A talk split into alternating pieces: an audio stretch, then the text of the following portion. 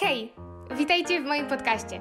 Mam na imię Ada i będzie to podcast o drodze do realizacji swoich marzeń i osiągania celów.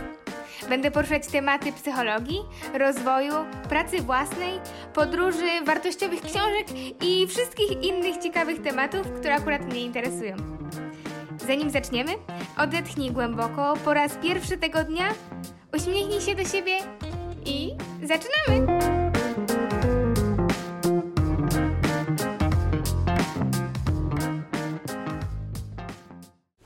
Hej!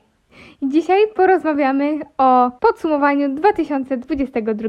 Ogólnie taki insight, ale bardzo się ekscytuję nagraniem tego odcinka, bo gdy zakładałam ten podcast na początku tego roku, czyli w styczniu, tak mi się wydaje, ale może pierwszą rzecz wstawiłam w lutym, no nie wiem.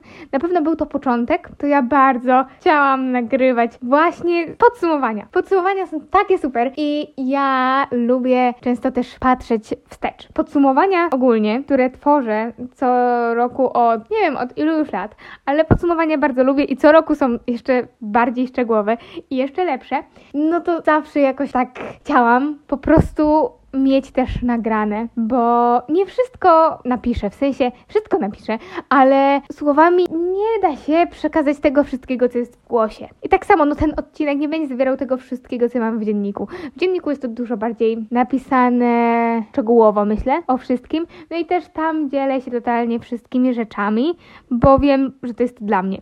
Tutaj nie do końca, ale tutaj będą, myślę, takie najgłówniejsze rzeczy, które mi towarzyszyły przez ten rok. Dlatego też, ach, cieszę się. Fajnie, że, że, że to robię i fajnie, że mam ten podcast, bo to jest super że mam teraz taką przestrzeń, bo wiadomo, mogłam sobie to nagrać. Co roku mogłabym sobie nagrywać filmiczek albo nagranie audio z takim podsumowaniem. No tylko, że gdy to ma jakiś cel, mam na myśli, że to gdzieś idzie, no to staram się bardziej, i jest to też bardziej uporządkowane. Też nie chcę, żeby to było nie wiadomo jak długie i wiem, że kiedyś myślę, że do tego wrócę. Mam taką nadzieję. No dobra, przechodząc już do samego podsumowania. Zacznijmy od tego, że ogólnie uważam, że ten rok był super. I o, nawiążę do tego, co ja robię od tak dwóch lat właśnie. To znaczy, że staram się jakoś podsumować ten rok słowem, jakimś słowem. No to plusy i minusy, ale ja to lubię. To jest po prostu takie, no takie fajne. I w 2022 było to słowo rozwój. Na samym początku, gdy myślałam sobie, jakie było moje słowo 221 i wymyślałam słowo na 222, rozważałam wiele, bo w 221, czyli w zeszłym, było to słowo zmiana, ale też przełom, bo był to czas, w którym przeprowadziłam się do Warszawy. Miałam pierwszą sesję. Przyszłam pierwszy raz tak naprawdę na ćwiczenia stacjonarne na uczelni w październiku 2021. Bardzo dużo rzeczy się zmieniło, więc też zmiana. E, poznałam ludzi na uczelni, dużo rzeczy, no naprawdę tamten rok był, uważam, że przełomowy pod bardzo wieloma różnymi aspektami. Wtedy zaczęłam jedną pracę, później w 2021 we wrześniu zaczęłam drugą pracę, w której obecnie jestem, a w 2022 uważam, że to był rozwój. I od tego zaczniemy przechodzenie do szczegółów. Rozwój. E, dlaczego? Bo myślę, że był to zarówno rozwój emocjonalny, jak i relacyjny, no i bardzo rok rozwoju osobistego. Dlaczego rozwój emocjonalny? Bo chciałam być bardziej tu i teraz. Chciałam bardziej skupiać się na tym, co jest, ale też na swoich uczuciach, które towarzyszą mi w danym momencie. I to nie było dla mnie takie łatwe. To wypracowanie tego, co teraz czuję. I powiem Wam, że to jest naprawdę super. I do tego doszłam przez dosłownie ostatnie dwa miesiące. Takie zadawanie sobie pytania, co teraz czuję? I w ogóle jeszcze fun fact, ustawiłam sobie nazwę laptopa, co teraz czuję, bo jak jesteśmy na uczelni i wysyłam sobie zdjęcie, które zrobiłam telefonem, żeby mieć go, to zdjęcie w notatce, no to włączałam airdropa i po prostu przesyłałam to i wtedy za każdym razem widziałam tą nazwę. To mi przypominało, że hmm, co teraz czuję i za każdym razem się zastanawiałam, czyli czy tu jestem na osobowości i jestem, och, jakaś wielka piątka, coś tam, coś tam, poznajemy to i nagle, o, co teraz czuję? Więc normalnie w ogóle bym o tym nie pomyślała. Bo jestem w myślach, dobra, myślimy, myślimy, jest studia, osobowość, jesteśmy w tym danym momencie i w ogóle nie zastanawiam się, co czuję, tylko działam na poziomie rozumowym. A takie, co teraz czujesz? No to dobra, tutaj jest wykład, skupiam się na tym, ale co ja czuję słuchając tego wykładu? Naprawdę polecam. To mi bardzo pomogło zastanawiać się nad tym częściej, bo też, no dobra, tutaj wykład z osobowości, ale tutaj na przykład robię coś i też sobie przesyłam na komputer coś i, i później już nawet nie musiałam sobie przesyłać czegoś, tylko po prostu przychodziło do mnie i był moment, w którym, hmm, co teraz czuję. I naprawdę to mi pomogło być bardziej świadomą tego, co czuję. Więc to jedna rzecz. Druga rzecz, byłam ogólnie otwarta emocjonalnie na różne wydarzenia, które się działy. Na przykład podsumowywałam sobie, to też mm, trochę nawiązuje do tego, co mówiłam przedtem, ale każdy miesiąc chciałam jakimś słowem określić. Nie byłam w tym konsekwentna, bo tylko przez pierwsze miesiące tak robiłam, ale byłam w stanie to określić i to też mi w pewien sposób pomagało zobaczyć, jaki był ten miesiąc. I nie pamiętam teraz, nie powiem Wam, a nie mam kolejnego mojego dziennika, w którym zapisywałam akurat te słowa, ale wiem, że w marcu, w ogóle słowem marca były emocje, a słowem kwietnia była frustracja slash złość. Gdy ogólnie ja uważam, że no ta złość no nie jest u mnie jakaś dominująca, to w kwietniu tak było. E, I to też była dla mnie pewnego rodzaju nowa informacja, że hmm, okej, okay, no czyli jakieś tam negatywne emocje były. Bo nie jest tak, że o, o Ada się super zawsze czuje. Wtedy ta złość no, była. No. I skąd ona się brała? No było wiele różnych czynników, e, nie będę się w to zagłębiać bardziej, ale zaczęłam się też wtedy zastanawiać nad tym, w jaki sposób ja wyrażam emocje i wyrażam ogólnie złość. No i akurat w moim przypadku jest tak, że no ja się jakby zazwyczaj to jest tak, że ja potrzebuję z kimś porozmawiać i wtedy wylewam swoją frustrację. Po prostu, no, rozmawiam z kimś. Nawet nie musi być z kimś, bo wczoraj jechałam samochodem i zirytowała mnie jedna sytuacja. I ja wtedy nie przeklinam, bo jakby po co przeklinać? Ja ogólnie nie przeklinam za bardzo, tylko czasami. E, ale to naprawdę te osoby, które mnie znają, to wiedzą, że no, ja nie, nie lubię przeklinać, bo język jest dla mnie ważny i takie używanie brzydkich słów jakby nie jest, e, uważam, dla mnie, no w ogóle no nie lubię tego, po prostu. Dlatego, co robię, gdy się złoszczę? No, mm, złoszczę. Co robię, gdy się irytuję? No po prostu mówię. I to nie jest nacechowane emocjonalnie, tylko widać we mnie dużą ekspresję.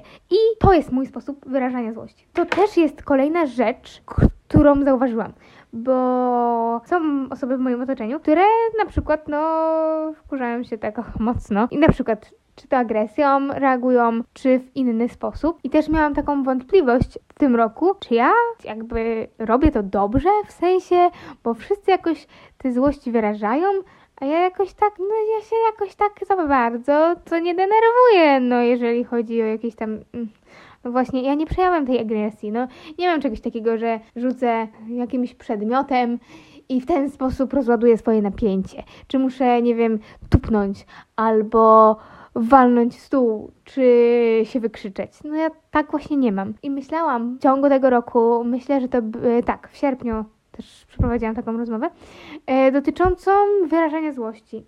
I teraz już rozumiem, że no każdy po prostu może mieć inny sposób wyrażania emocji, tudzież wyrażania złości. Więc to wcale nie jest źle, a no ja nie jestem osobą agresywną, więc stąd myślę, że wyrażam ją słownie, ale nie wulgarnie, tylko no mam taki potok słów. Gdy normalnie dużo mówię, to wtedy mówię jeszcze więcej. Tak, to było ciekawe. A jeżeli chodzi ogólnie o emocje jeszcze, to no, zauważałam je, zaobserwowałam w jaki sposób je wyrażam, czyli ten kolejny etap. A, i oprócz tego, to ja jeszcze chcę wtrącić, ale to po prostu będziecie musieli mieć takie oderwane trochę, że nauczyłam się nazywać te emocje, bo gdy zastanawiam się, co teraz czuję, to na początku nie jest takie łatwe mm, nazwanie tego. I powiem Wam, że z czasem, z rozwojem właśnie to staje się dużo prostsze. No, ale też jeżeli chodzi o uczucia pozytywne, to też się dużo na ten temat nauczyłam.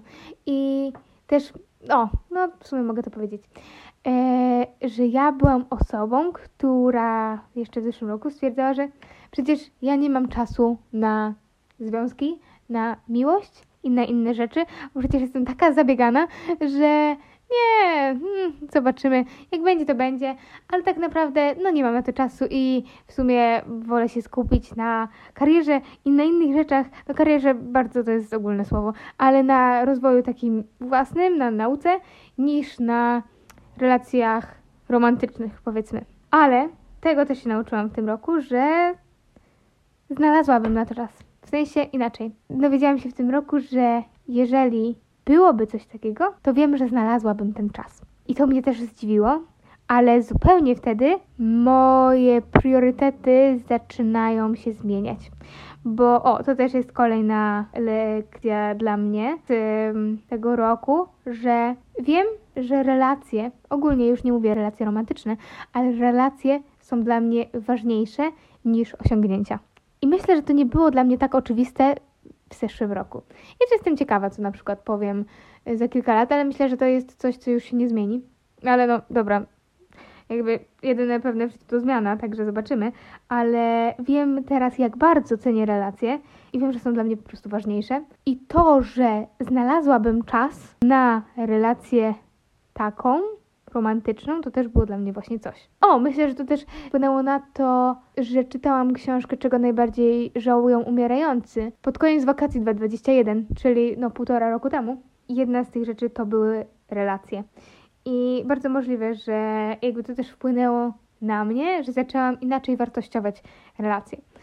I nie chcę wejść na jakiegoś Scrooge'a, który, no, jakby nie chodzi mi o pieniądze w tym porównaniu, ale który jest osobą zimną i w ogóle nikt się dla niego nie liczy, bo dla mnie zawsze liczyły się moje przyjaźnie i tak dalej, ale po prostu cieszę się, jak bardzo przewartościowałam też moje cele i wiem, teraz jestem pewna tego, jak relacje są dla mnie ważne. I tym sposobem też płynnie przechodzimy do rozwoju relacji, bo dużo się w nich działa też, myślę. I tutaj nie będę się więcej rozwodzić, bo już trochę o tym powiedziałam, ale o rozwój relacji też uważam za ważny. A jeszcze jeżeli chodzi o ten rozwój emocjonalny, miałam jedną sytuację w tym roku, która też była dla mnie jedną z trudniejszych, która była zarówno na polu emocjonalnym, jak i relacyjnym. Musiałam się z tym zmierzyć, ze złością na przykład i jak sobie z tym radzę, jak I deal with it. O, to też bardzo ważne. I to dotyczy zarówno rozwoju relacyjnego, jak i emocjonalnego. Zauważyłam, że na przykład w niektórych sytuacjach lubię uciekać od problemu, gdy wydawało mi się, że ja jestem przecież taką osobą, która wszystko chce wyjaśnić. No zazwyczaj. Zazwyczaj tak jest. Ale nie jest tak zawsze. To zależy. I zależy, jaka to jest trudna rzecz. Bo ogólnie jestem szczera i jestem bezpośrednia, natomiast w niektórych sytuacjach jednak wolę uciekać. No i, i to też mi coś pokazało. Ok, więc to jeżeli chodzi o ten rozwój relacyjny i emocjonalny. Ok, no i teraz przechodzimy do rozwoju mojego osobistego, czyli trzeciej części rozwoju. Co ciekawe, to ja bardzo na początku 2022 chciałam znaleźć cel. Pierwszy raz od nie wiem kiedy, trudno mi było założyć sobie jakieś postanowienie, które, wiecie, no, typu postanowienie teraz będę coś tam, albo teraz zrobię to. No to było bardzo trudne dla mnie, bo wydawało, no nie wydawało mi się, ale e, wiedziałam, że mam tyle możliwości, że ja nie wiem, co mam wybrać. I łapię tyle srok za ogon, że chciałabym się ograniczyć i znaleźć na przykład w psychologii, bo jakby wtedy o tym myślałam w tych kategoriach, znaleźć sobie jakąś działkę, jakąś specjalność, coś, co będzie do mnie przemawiać najbardziej i po prostu w ten sposób się ukierunkuję. Bardzo tego potrzebowałam. Dużo osób mi mówiło, że ale Ada, przecież nie musisz się określać, masz jeszcze dużo czasu, jesteś dopiero na studiach i tak dalej, i tak dalej. I ja totalnie dziękuję Wam za te rady, ale to nie było to, czego ja potrzebowałam wtedy usłyszeć. Zgadzam się z Wami, w sensie z tymi osobami, które mi to mówiły, że tak, mam czas i nie muszę się określać, ale chcę mieć cel, do którego dążę, wizję i będę mogła to realizować. Ja nie lubię żyć tak bez celu, w sensie, no ja no nie potrafię. No, rozumiem, że ludzie nie potrzebują mieć takiej wizji, ale ja lubię nadawać znaczenie temu, co robię i lubię widzieć, że to, co robię, przyczynia się do czegoś większego. To, co było moim takim, powiedzmy w cudzysłowie, postanowieniem, ale bardziej po prostu celami na 2022, to było znalezienie czegoś, za czym mogłabym podążać. Odkrycie czegoś przełomowego. Jest, teraz czytam Wam dosłownie to, co mam zapisane w dzienniku. Odkrycie tego, czego chcę i znalezienie jasności na mojej drodze. No i później to rozpisywałam powiedzmy na mniejsze cele, ale to była największa rzecz, którą chciałam znaleźć, na której mi tak zależało. I no i powiem Wam, że mi się udało. Jestem z tego totalnie mega dumna. Uważam, że to jest coś wielkiego, że mi się to udało, naprawdę. I ja to zaliczam do tego rozwoju osobistego. Co tak naprawdę mam pod tym na myśli? Odkryłam siebie i swoją drogę, którą chcę podążać. Chciałam znaleźć to coś. I się zastanawiacie pewnie, okej, okay, no ale Ada, o co ci chodzi? Co to jest dokładnie? Dokładnie nie mam sprecyzowanego tak jeden do jeden, ale teraz wyrażam siebie. Teraz pracuję z coachem i uważam, że to mi dało bardzo dużo. Wcześniej nie pomyślałabym, że to będzie to, że to będzie to, co da mi tę perspektywę patrzenia na moje cele. No i zaczęłam się wyrażać w internecie. I to jest też coś, co chciałam zrobić bardzo dawno, bo tutaj w tych planach nawet sobie zapisałam, że w rozwoju osobistym chciałabym taki rozwój kreatywny jak o śpiewie, tańcu i zajęciach, ale też jest, chcę nagrywać podcast i mieć miejsce i czas na wyrażenie siebie. Teraz nie mogę tego znaleźć, ale też tam było na wyrażenie siebie w internecie. Chciałam zacząć budować coś, co będzie dla mnie benefitem na przyszłość bo no, no chciałam, chciałam zacząć budować markę osobistą. I teraz już to nazwałam po prostu wprost. Więc chciałam zacząć wyrażać się w internecie, w mediach społecznościowych, budując swoją markę osobistą. I z tego się naprawdę bardzo cieszę, że się odważyłam. I to też jest, by podążać za tym, czego pragnę i by być odważną, robiąc to, co mówi mi serce. Więc zobaczcie, te cele nie są celami, które zazwyczaj się gdzieś widzi, czyli aha, okej, okay, no to chcę schudnąć w kolejnym roku, chcę zacząć uczyć się nowego języka i przeczytać książkę po angielsku. Bo na przykład pamiętam swoje cele 6 lat wstecz, że co roku chciałam podwyższyć swoje skille w angielskim i nie wiem, przeczytać 52 książki czy coś takiego. No i w tym roku w zeszłym roku nie było czegoś takiego, tylko było o tym trochę, jak chcę się czuć. I dopiero do tego w tej chwili dochodzę, a wtedy to było bardziej nieświadome, ale że chciałam być odważną, bardziej, jeszcze odważniejszą. I uważam, że zrobiłam mega wielki progres i jestem mega dumna, naprawdę bardzo, że mi się to udało. I zawdzięczam to, no właśnie głównie sobie, że się odważyłam, ale też bardzo dużo coachingowi, który mnie ciągle do tego motywował. I ja też uważam, że nie wpadłabym na to, może inaczej, wpadłabym na to, ale to by był dużo dłuższy proces, gdybym na ten coaching się nie zdecydowała. Ale może o tym samym coachingu to w sumie później bym powiedziała. To jest zdecydowanie coś, co mnie zaskoczyło w tym roku, ale jeszcze bym powiedziała o innych celach. Mianowicie, że z innych celów to było na przykład, jeszcze nawiązując do rozwoju osobistego, e, codzienna praktyka wdzięczności, bycie tu i teraz. I, I już wtedy mówiłam o tym, że no jest to na dobrym poziomie, ale chciałabym nadal to podtrzymywać. I uważam, że totalnie mi się to udało. I tak jak powiedziałam wcześniej, że zauważam te emocje i to jest dla mnie duża rzecz. Dobra, jedziemy dalej, bo to już mówię ciągle o tym samym. Kolejną rzeczą była psychoterapia stwierdzałam już od dłuższego czasu, że mm, no chyba, chyba każdy powinien iść na psychoterapię, więc pójdę. I tutaj ogólnie podzielę się z Wami może niewielkimi szczegółami, ale no na pewno dowiecie się czegoś, o czym normalnie może nie mówię. Ale też podcast jest taką formą, przez którą myślę, że można mnie bardziej poznać. Więcej tutaj mówię niż ogólnie w internecie. Jeżeli się ze mną na ten temat rozmawiało tak face to face, no to natomiast wcześniej nie było takiej przestrzeni, żebym mogła o tym powiedzieć.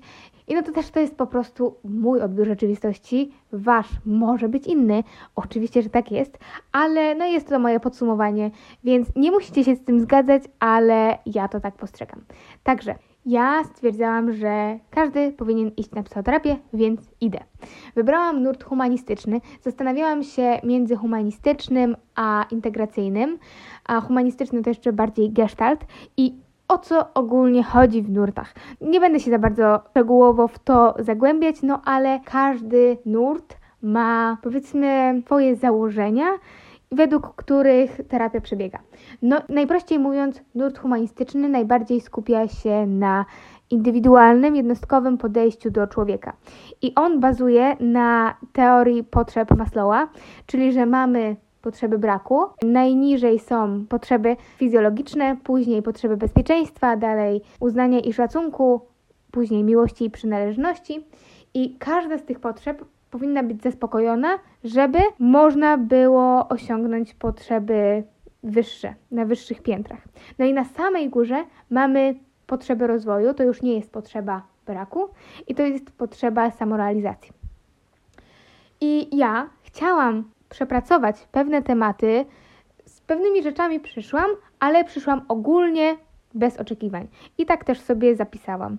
No właśnie. I przez to, że przyszłam trochę bez, takiej, bez takiego konkretnego problemu, konkretnego celu, nie miałyśmy tak naprawdę o czym rozmawiać. To znaczy, no dobra, były jakieś tam po drodze małe rzeczy, ale ze względu na to, że mi one nie przeszkadzały, no to trudno było na nich pracować.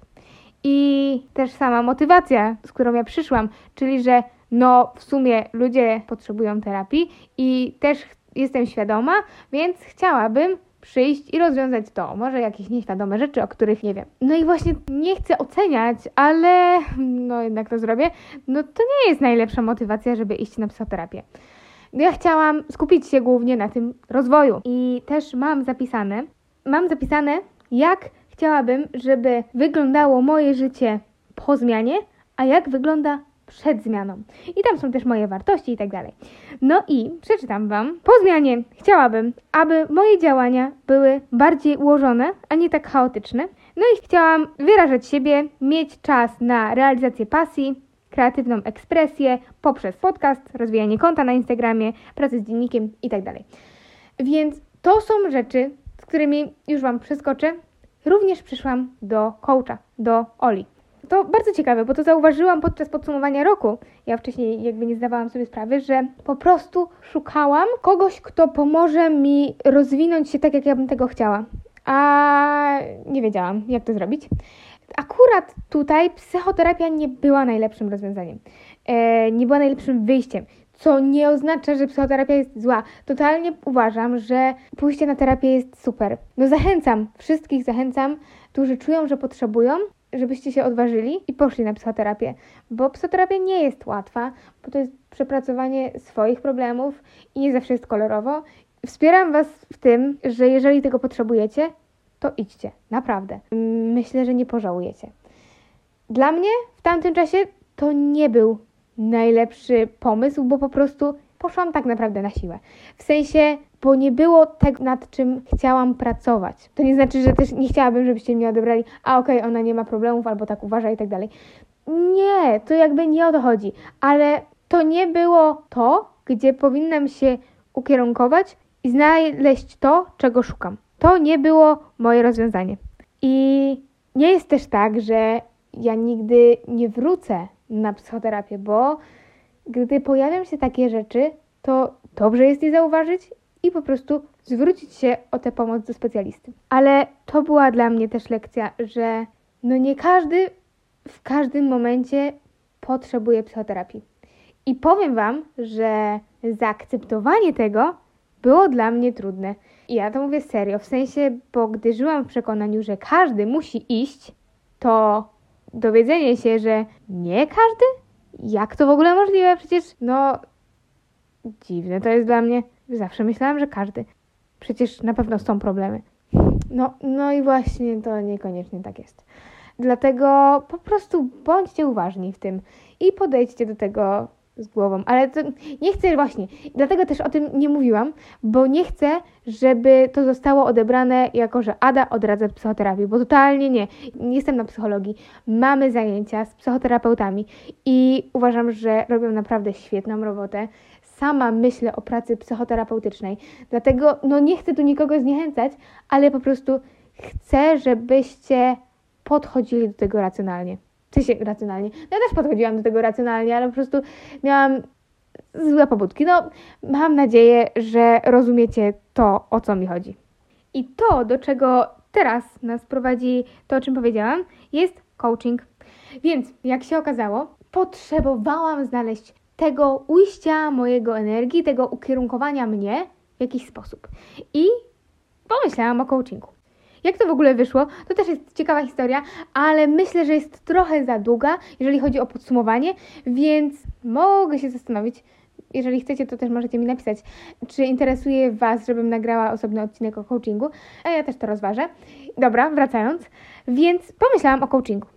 I uważam, że to była tak dobra decyzja. Naprawdę. Jestem tak dumna z siebie, że na to się zdecydowałam i tak wdzięczna Oli za to, jak przebiega nasza współpraca. Naprawdę, bo no nie pomyślałabym, że dojdę do tego, co mam w tej chwili. Już w tym roku. I coaching naprawdę przyspieszył te wszystkie procesy i to wszystko, o czym ja myślałam, ale nie miałam tych bodźców, które sprawiałyby, żebym ja była w tym procesie cały czas. I dlatego no jestem tak wdzięczna za to, że zdecydowałam się na to. I Oli za to, jak mi pomaga. Naprawdę, naprawdę mega super. Dzięki temu osiągnęłam te rzeczy.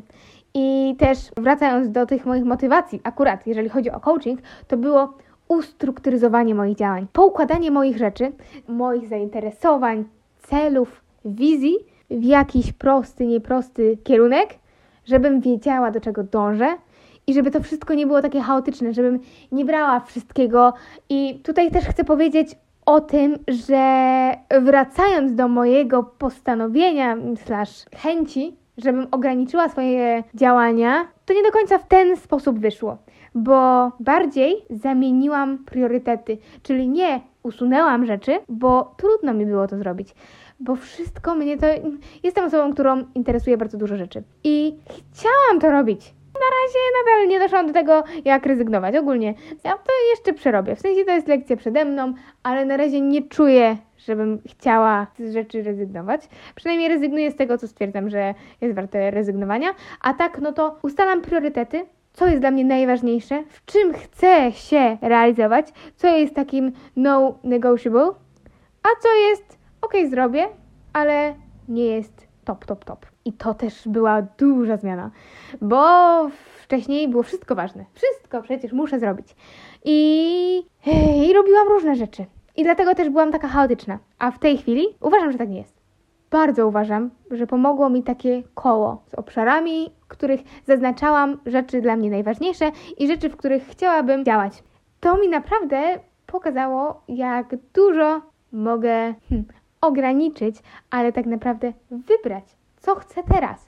To nie znaczy, że później się tym nie zajmę, bo moją przeszkodą było to, że ja mam te 21 lat, czyli jestem w tej dwudziestce, więc ja chcę czerpać z życia jak najwięcej i żeby nic po prostu mnie nie ominęło. I ja nie, mo- nie chcę, no nie chcę rezygnować, bo co będzie, jeżeli taka okazja już się nie nadarzy. No dlatego ja chciałam wszystko brać. No, ale teraz, gdy wybrałam sobie te rzeczy, to nie znaczy, że później nie wrócę do czegoś. Te rzeczy nadal są, ale nie są top.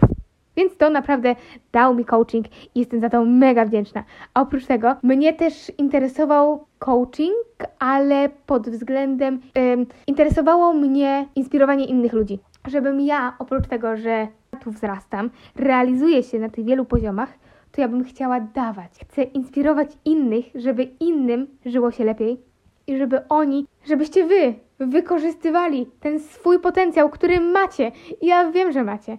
I żebyście z tą sprawczością i wiarą w swoje możliwości wchodzili w działanie. Żebyście wierzyli w tą sprawczość.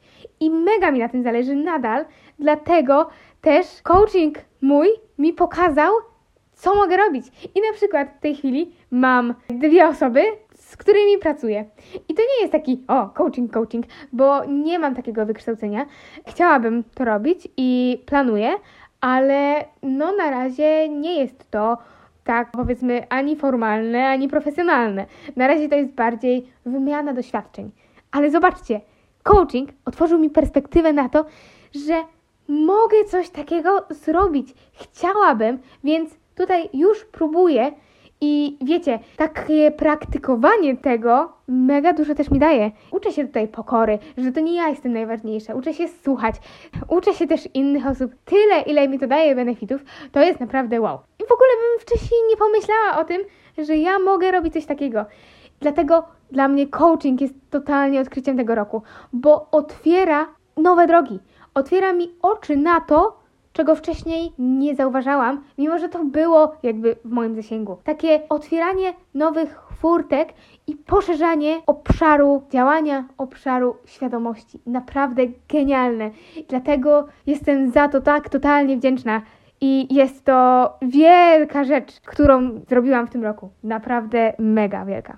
Kolejna rzecz, którą uważam, że warto byłoby tutaj poruszyć, bo była dla mnie ważna, i wiąże się to i z tym coachingiem, o którym przed chwilą mówiłam, ale też trochę z emocjami. Chodzi mi mianowicie o asertywność, bo kiedyś, to znaczy w liceum, miałam bardzo duży problem z asertywnością, tak mi się zdaje, moje dziewczyny też to potwierdzają, że tak było.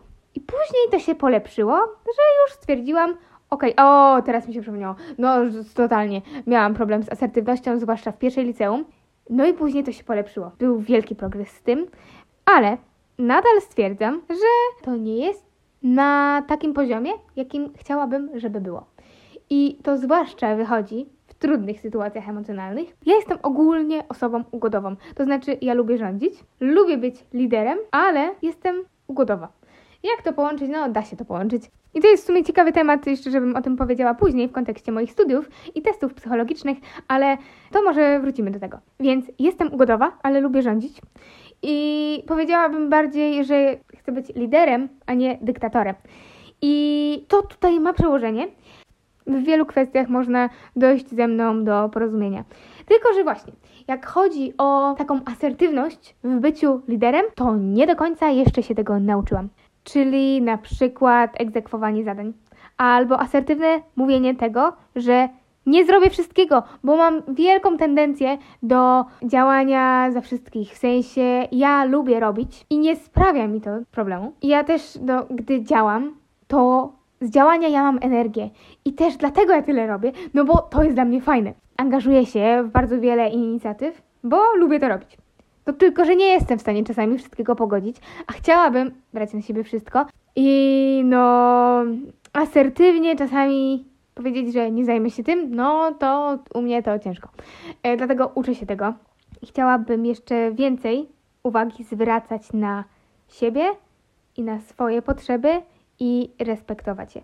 Dalej to to, że nie muszę brać na siebie wszystkiego i mogę delegować obowiązki. To też jest dla mnie trudne i nad tym pracowałam ostatnio. To znaczy, że no ja teraz będę zostawała prezeską koła naukowego bo wcześniej byłam po prostu przewodniczącą sekcji, ale bardzo chcę być tam prezeską. O, to będzie super. I no, mam pewne pomysły i bardzo mi na tym zależy. Tylko, że nie mogę robić wszystkiego, nie dam rady robić wszystkiego. I delegowanie obowiązków to wychodziło, gdy byłam przewodniczącą mojej sekcji ewolucyjnej, to że dobrze byłoby coś komuś zlecić. Ludzie też są chętni do działania, ale ja w sumie nie wiem, jak to zrobić, bo takie zapytanie się, no nie, zapytanie się właśnie jest dobre, a ja czasem myślę, a jest coś do zrobienia, no to może, może chcesz to zrobić? Zamiast pytać się wszystkich. No, muszę do tego dojść sama jeszcze, w jaki sposób to łączyć i tak dalej, ale no, to jest to, że to jest ta moja lekcja, czyli że nie muszę robić wszystkiego i mogę niektóre rzeczy oddelegować. Dobra, dalej doszłam do tego, że mm, bardzo ważna dla mnie była akceptacja. Mam na myśli, że jeżeli akceptujemy siebie, to nie boimy się tak bardzo odrzucenia. I te słowa są dla mnie mega ważne i dużo myślę, że zmieniły w moim patrzeniu. Bo no akceptujemy siebie. My jesteśmy tą osobą, z którą spędzimy resztę życia. Więc bardzo ważne jest polubienie siebie. I wiecie, ja ogólnie akceptowałam siebie, ale przez ostatnie kilka lat bardzo pracowałam na tym, żeby tak naprawdę siebie zaakceptować, tak naprawdę bardziej siebie pokochać w tym kontekście. I wiecie, miałam, ja bardzo się tu tutaj uzewnętrzniam, ale no jakoś podsumowanie roku, no cóż. Więc jak wiem, i to wiem też od rodziców, zawsze miałam wysokie poczucie własnej wartości. Nawet ostatnio, jakiś czas temu, trafiłam na filmik, na którym śpiewam, mam jakieś 7 lat i śpiewam, że jestem super. I oglądając to jako 21-letnia osoba, jestem totalnie dumna z tej Ady, która wierzyła i wiedziała, że jest super. Naprawdę, serio. Ale wiem, że miałam niską pewność siebie. I to zwłaszcza zauważyłam jakoś w październiku, w listopadzie, gdy miałam jedno spotkanie. I to zauważyłam w sensie, że miałam niską pewność siebie w liceum. Teraz to do mnie doszło, że ona się znacznie zwiększyła. I uważam, że moja pewność, w ogóle jestem za nią totalnie dumna, że teraz wypracowałam ten poziom. Ale pamiętam, że w liceum tak nie było. I wiem, że nie wiem, kto tego słucha dokładnie, ale może to pamiętacie. A nawet jeżeli tego nie pamiętacie, to mówię Wam, że tak było.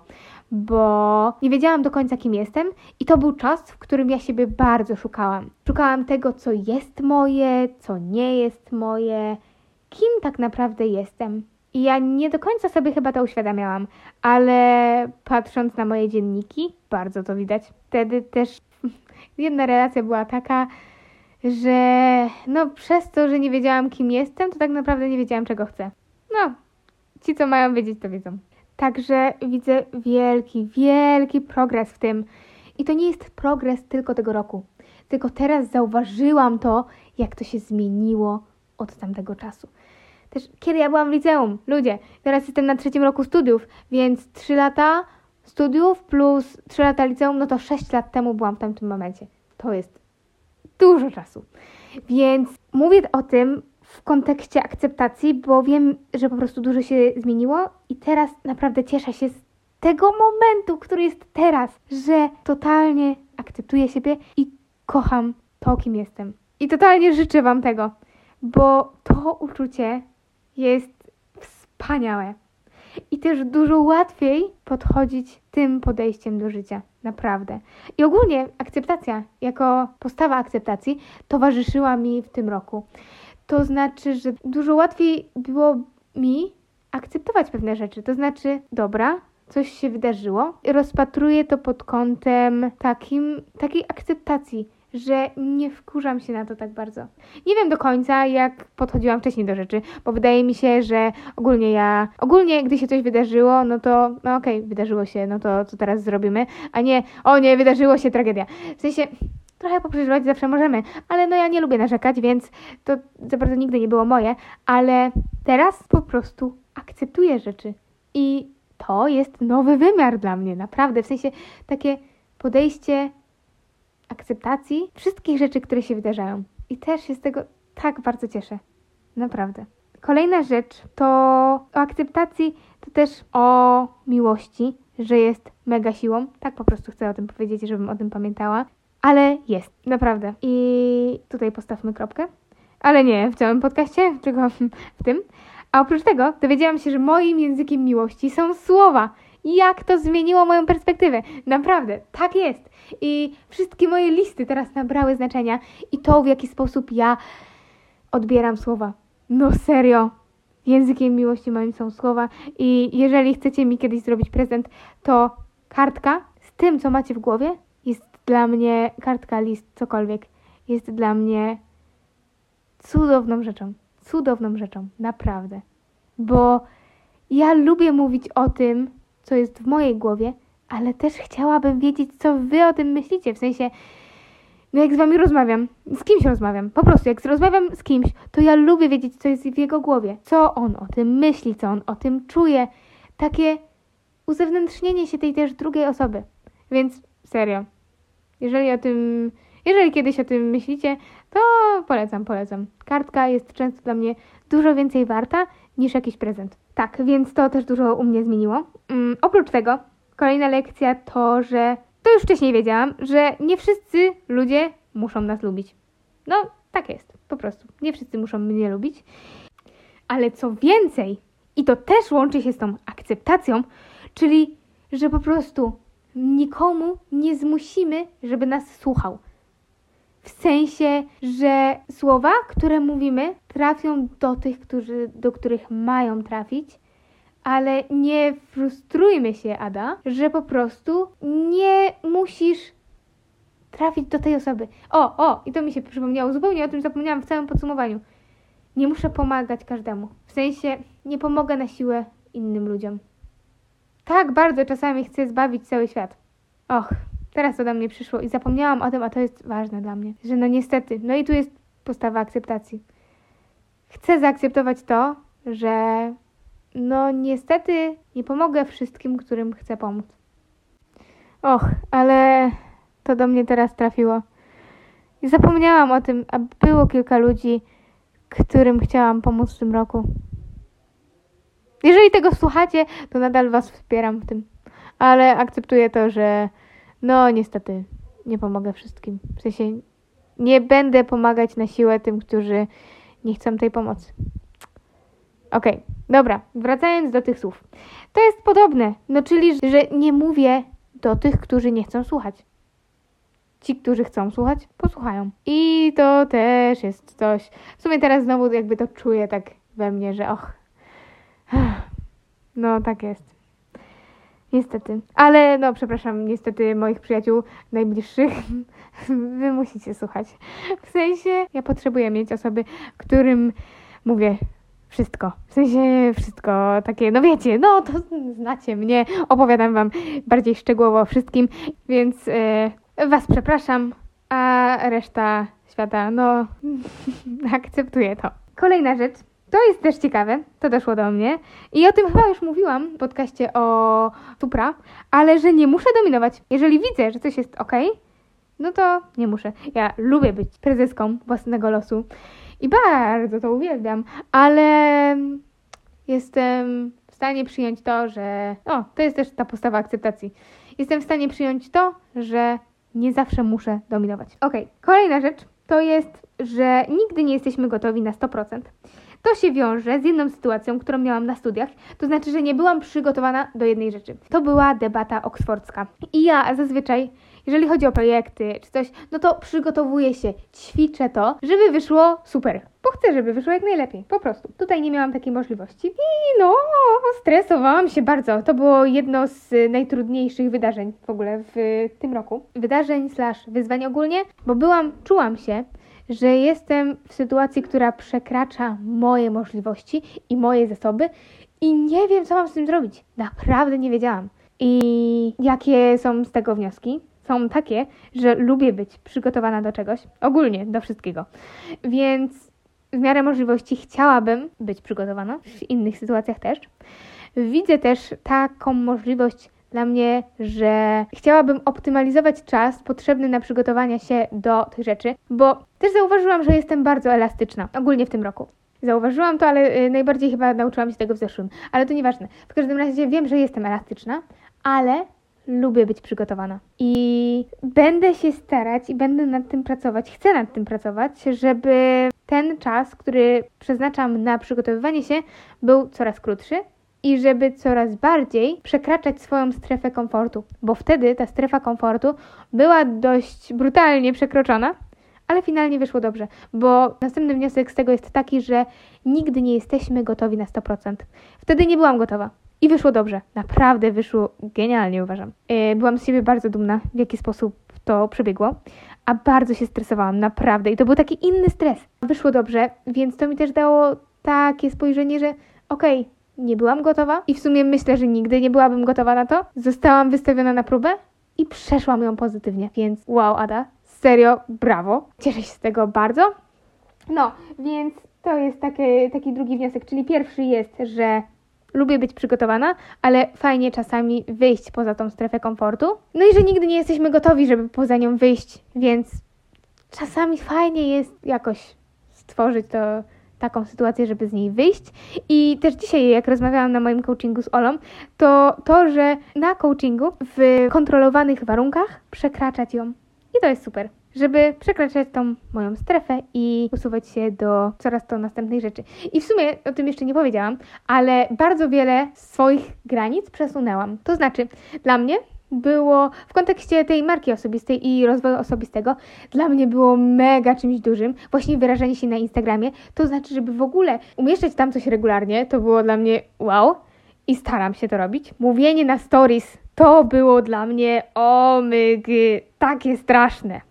No i teraz taki nie jest. Wtedy, gdy zastanawiam się, że chciałabym coś powiedzieć, ale w sumie nie wiem, to wtedy pytam siebie, Ada, a dlaczego tego nie zrobisz? W sensie, co może złego, co może strasznego się wydarzyć, jak ty to zrobisz? I bardziej właśnie, dlaczego tego nie robisz? Jakby, co ci przeszkadza? No i właśnie wtedy odpowiedzią na to jest, no w sumie to nic. No to go, go for it. I wiecie, jeszcze też mi przyświeca wizja przyszłości, wizja tego, co chcę mieć w przyszłym roku zbudowane, żeby właśnie ta regularność y, była w tym i żebym umieszczała, żebym budowała ten kontakt, no to jest dla mnie duża rzecz. I tak samo do końca roku, który no teraz się kończy, ale to postanawiałam sobie na początku listopada, chciałam wstawić rolkę. I to powiedziałam o tym Oli, bo też mnie pytała o moje cele do końca roku. No i wiecie, ja wtedy też się stresowałam z tym, bo na początku tam, a jakiś tam post wstawiłam, okej. Okay. Ale rolki nie chciałam wstawić, bo to było, mm, no, no może coś. Ale to było dla mnie stresujące. I po czym nagrałam jedną rolkę, drugą rolkę i zaczęliśmy z tym iść, żebym, no bo rolki zwiększają po prostu zasięgi. I teraz, mm, słuchajcie, no teraz robię to z dużo większą lekkością. Teraz nagranie dla mnie trzech rolek w ciągu tygodnia to nie jest żaden problem. Sama dzisiaj nagrałam dwie, bo tak sobie zaplanowałam. No i tyle. I to jest po prostu to, co przed chwilą było dla mnie tak stresujące, to za chwilę jest dla mnie takim po prostu stryknięciem palców. I to, za to też jestem sobie wdzięczna i Oli wdzięczna i ogólnie jestem mega dumna, że e, po prostu zastanawiam sobie coś i to robię. I dlatego też bardzo w ogóle, tutaj też Wam polecam, lubię ja zadania domowe. Takie wyzwania. Okej, okay, o czym myślę, co mam zrobić w tym tygodniu i wtedy to robię. I mam tą motywację i też coaching jest tym super, bo jestem, no to co mówiłam wcześniej, jestem w tym procesie, jestem na bieżąco i po prostu realizuję swoje postanowione zadania i nie mam takich przestojów. No, to jest super. I jeszcze chciałam jedną rzecz e, powiedzieć o kalendarzu. To znaczy, że dużo łatwiej mi jest realizować te rzeczy, o których właśnie powiedziałam, przez wpisanie ich w kalendarz. I to się może wydawać oczywiste, a może się wydawać totalnie nieoczywiste.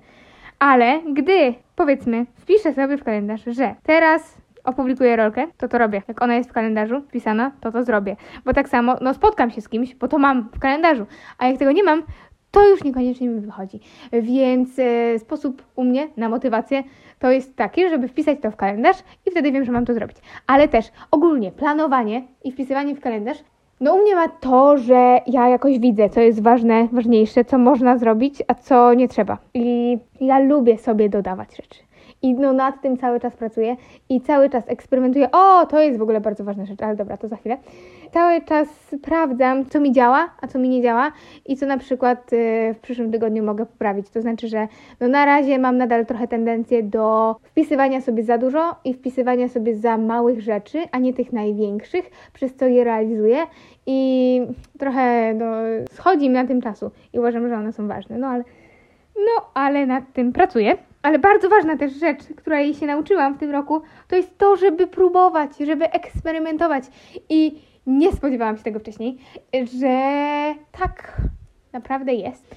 Um, że no ja chcę, jak coś jest, to ja to robię na 100%, ale przecież dopiero się uczymy. Jakby wszystko się zmienia cały czas. To nie musi być dopięte na ostatni guzik. I ja nie mówię, że to ma być byle jakie, ale lepiej zrobić, lepiej spróbować, niż nie działać w ogóle. Serio. Po prostu robić. I ja cały czas, wiecie, mam mm, z tyłu głowy takie, że aha, no to chcę, żeby to się łączyło z tym i żeby to w ogóle było super genialne, fajne.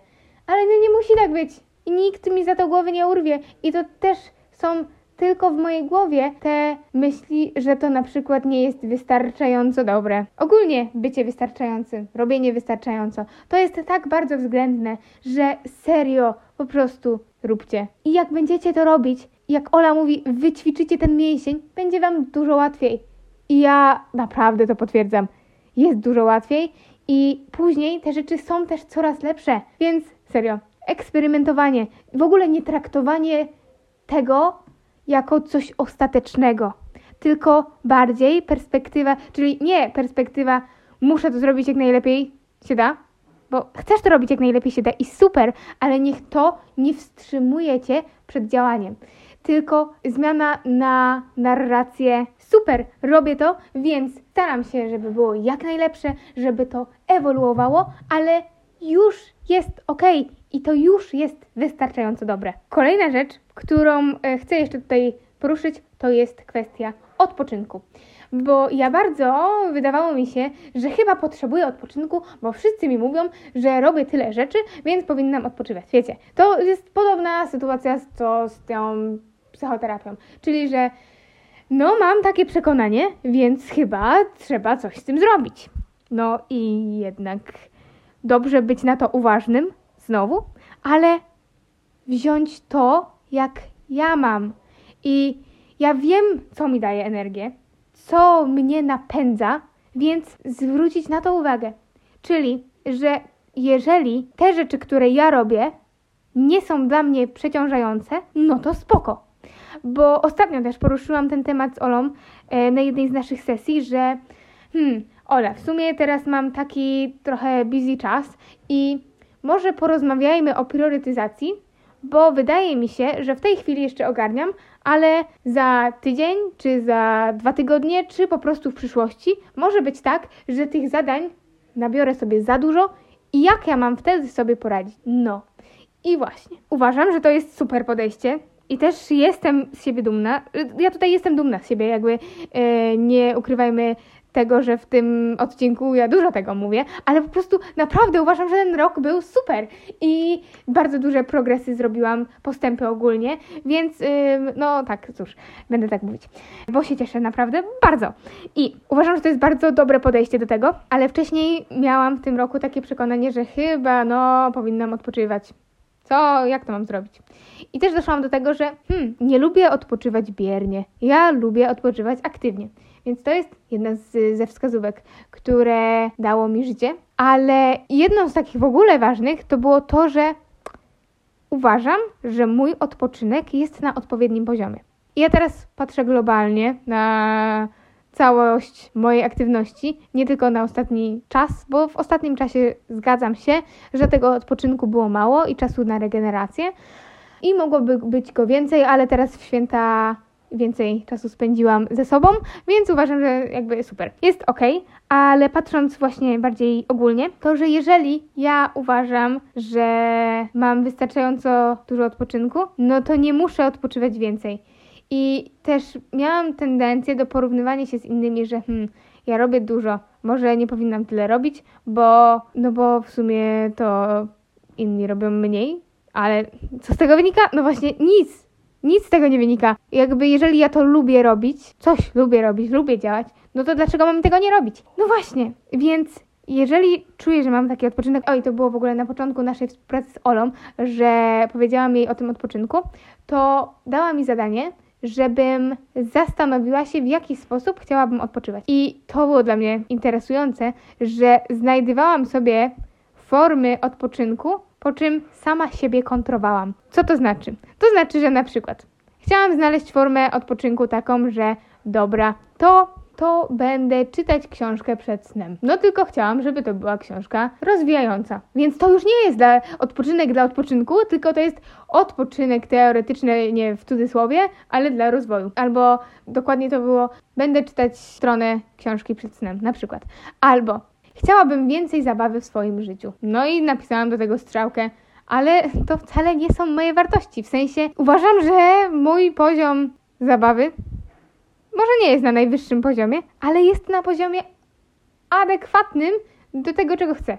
Naprawdę uważam, że jestem świadoma swojego poziomu w danych sferach życia i jakby się coś zmieniało, to będę, to staram się, to postaram się to zauważyć. Czyli, że teraz brakuje mi tej zabawy, powiedzmy, no to okej, okay, to nie wiem, spotkajmy się z dziewczynami, czy cokolwiek. Bo też miałam, wydaje mi się, że na początku tego roku, przekonanie tych niewspierających, że no chyba za mało imprezuję. W końcu jestem w swoich latach dwudziestych, no to powinnam chodzić na imprezy. Ale ja nie lubię chodzić na imprezy. W sensie, no lubię, lubię z moimi ziomkami. To super. I impreza od czasu do czasu to ja bardzo chętnie. Ale nie wyobrażam sobie imprezować częściej niż to robię obecnie. Yy, no więc jakaś domówka czy coś, jak się zorganizuje, to fajnie. Ale no nie, no chodzenie do klubów czy coś to nie jest moje i po prostu to, totalnie tego nie czuję. Więc na początku roku myślałam, że hmm, może potrzebowałabym więcej zabawy, żeby później nie żałować, że tak mało się bawiłam. Ale jeżeli teraz wolę robić te inne rzeczy i jestem tego świadoma, że wybieram coś innego zamiast, nie wiem, pójścia do klubu, bo pójście do klubu nie sprawi mi tej radości. Plus ja nawet nie lubię pić alkoholu za bardzo, więc jakby mm, nie, to, to totalnie nie jest moje. To myślę, że nie będę tego żałować, jak będę miała 30 lat, a jeżeli poczuję potrzebę, żeby iść do klubu, no to pójdę. I wtedy też w tym zadaniu, które zadała mi Ola, gdzie ja pisałam sobie coś, co mogłabym zrobić, po czym stwierdziłam nie, to zauważyłam, że te wartości, które chcę mieć, którymi się kieruję w życiu, no to czerpię je z tych aktywności, które już robię. I po prostu chcę pamiętać o tym i zwracać uwagę na to, żeby to, czego się podejmuję, dawało mi tą, powiedzmy, zabawę, tą ciekawość, w sensie, żeby moja ciekawość poznawcza była zaspokajana, tę eksplorację świata i w ogóle wszystkiego.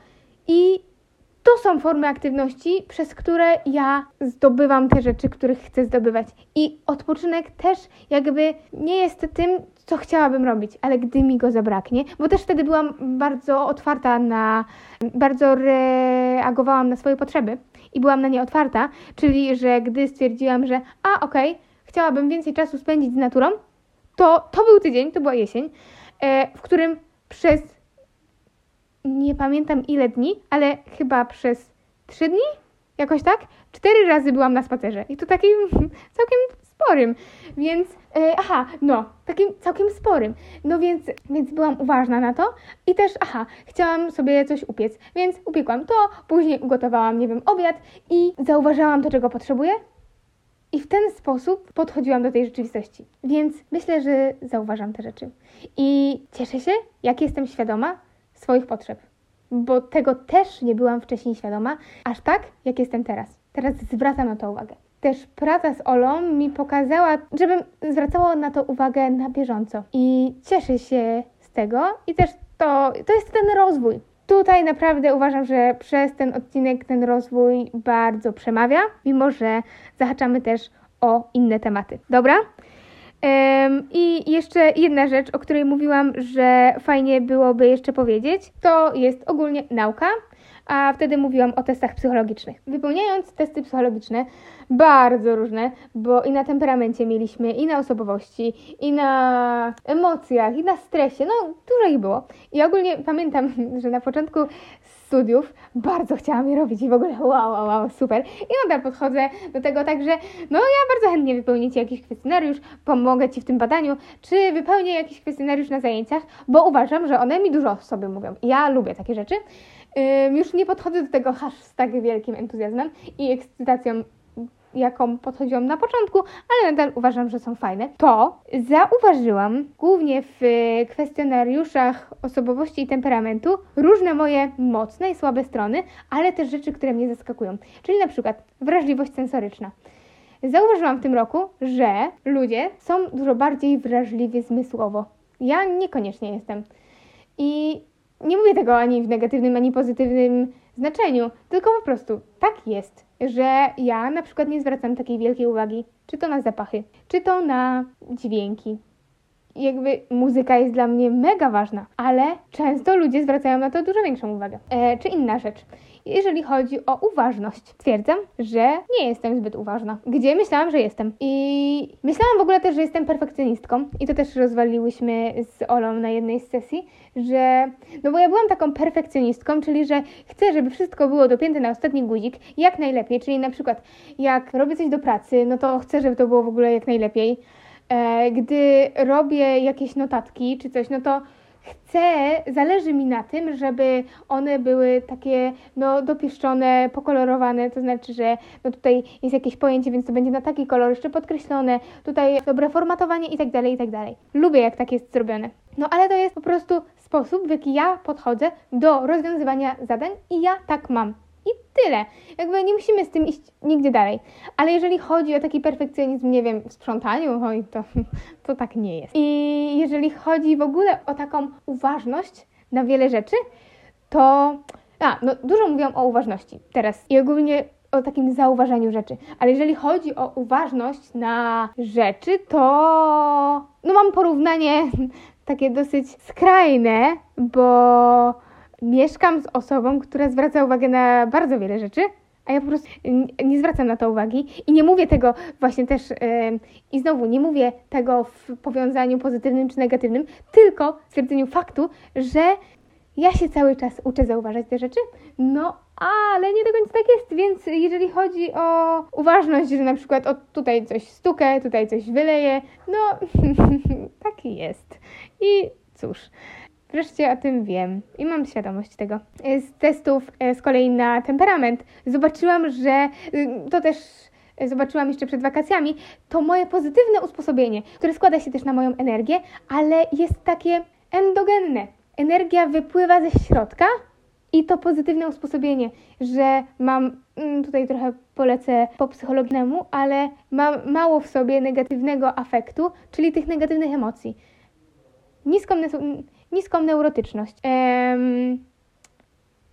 Mam wysoką sumienność, ale też nie taką, bo jak mamy wielką piątkę, czyli neurotyczność, ekstrawersję, sumienność, ugodowość i otwartość na doświadczenia, to ta sumienność ogólnie jest duża, bo dążę do tych rzeczy. Jestem w tym wytrwała, o to też jest dobra moja cecha, którą zauważyłam w tym roku i zdałam sobie z niej sprawę, ale ta sumienność ogólnie jest taka no, podwyższona, ale nie taka wysoka, jak na przykład niektórzy by myśleli. No i otwartość na doświadczenia ogólnie też jest duża. O, i duże zapotrzebowanie na stymulację, czyli na bodźce, które do mnie dochodzą. Więc tak, to było też dla mnie ważne w tym roku, że odkryłam te rzeczy, które wiedziałam, że jakby tam jakoś są, ale nie były nazwane, więc teraz jest mi dużo łatwiej i w sumie jestem ciekawa, jak to będzie ewoluowało. I myślę, że to w sumie wszystko. Na tym zakończyliśmy. Aha, nie, jeszcze chciałam powiedzieć ogólnie o nauce, że bardzo mnie ona interesuje. I interesują mnie jej bardzo różne obszary, bo zarówno jest to kliniczna, jak i pozytywna, no ale to są główne obszary, na których chcę się skupić i są naprawdę świetne, więc w ogóle rozwój naukowy mój też w tym roku idzie do przodu, poszedł do przodu i mam nadzieję, że dalej będzie kontynuowany. Ok, więc w sumie myślę, że zakończyłam tutaj na tym już wszystkie rzeczy. Są pauzy, bo zastanawiam się, czy jeszcze chciałabym o czymś powiedzieć, ale myślę, że to są takie najważniejsze rzeczy. Cieszę się mega, że nagrałam ten podcast, że udało mi się. I jeszcze tylko mam nadzieję, że jak najszybciej uda mi się to zmontować. Będzie super i że wstawię go do do końca roku, albo ewentualnie, no jak najszybciej, że go wstawię. Mam taką nadzieję. No, więc bardzo Wam dziękuję, że byliście ze mną tyle czasu, bo w ogóle to trwała godzinę 22. Nie wiem, ile rzeczy z tego powycinam, ale naprawdę super, cieszę się bardzo. No, i to było moje pierwsze podsumowanie w tym podcaście.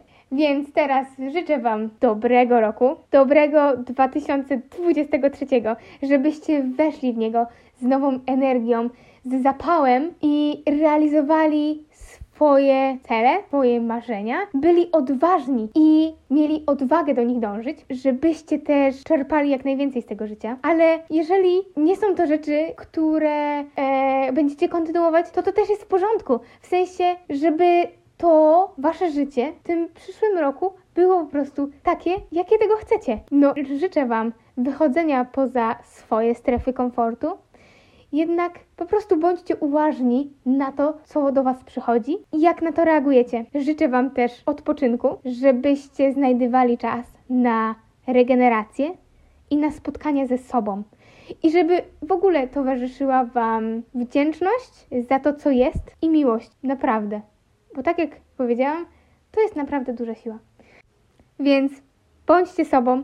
Niech ten rok obfituje Wam w sukcesy, prywatne, bardziej naukowo, karierowo, zawodowe, żeby ten rok był dla Was dobry i wspierający. Życzę Wam wszystkiego dobrego.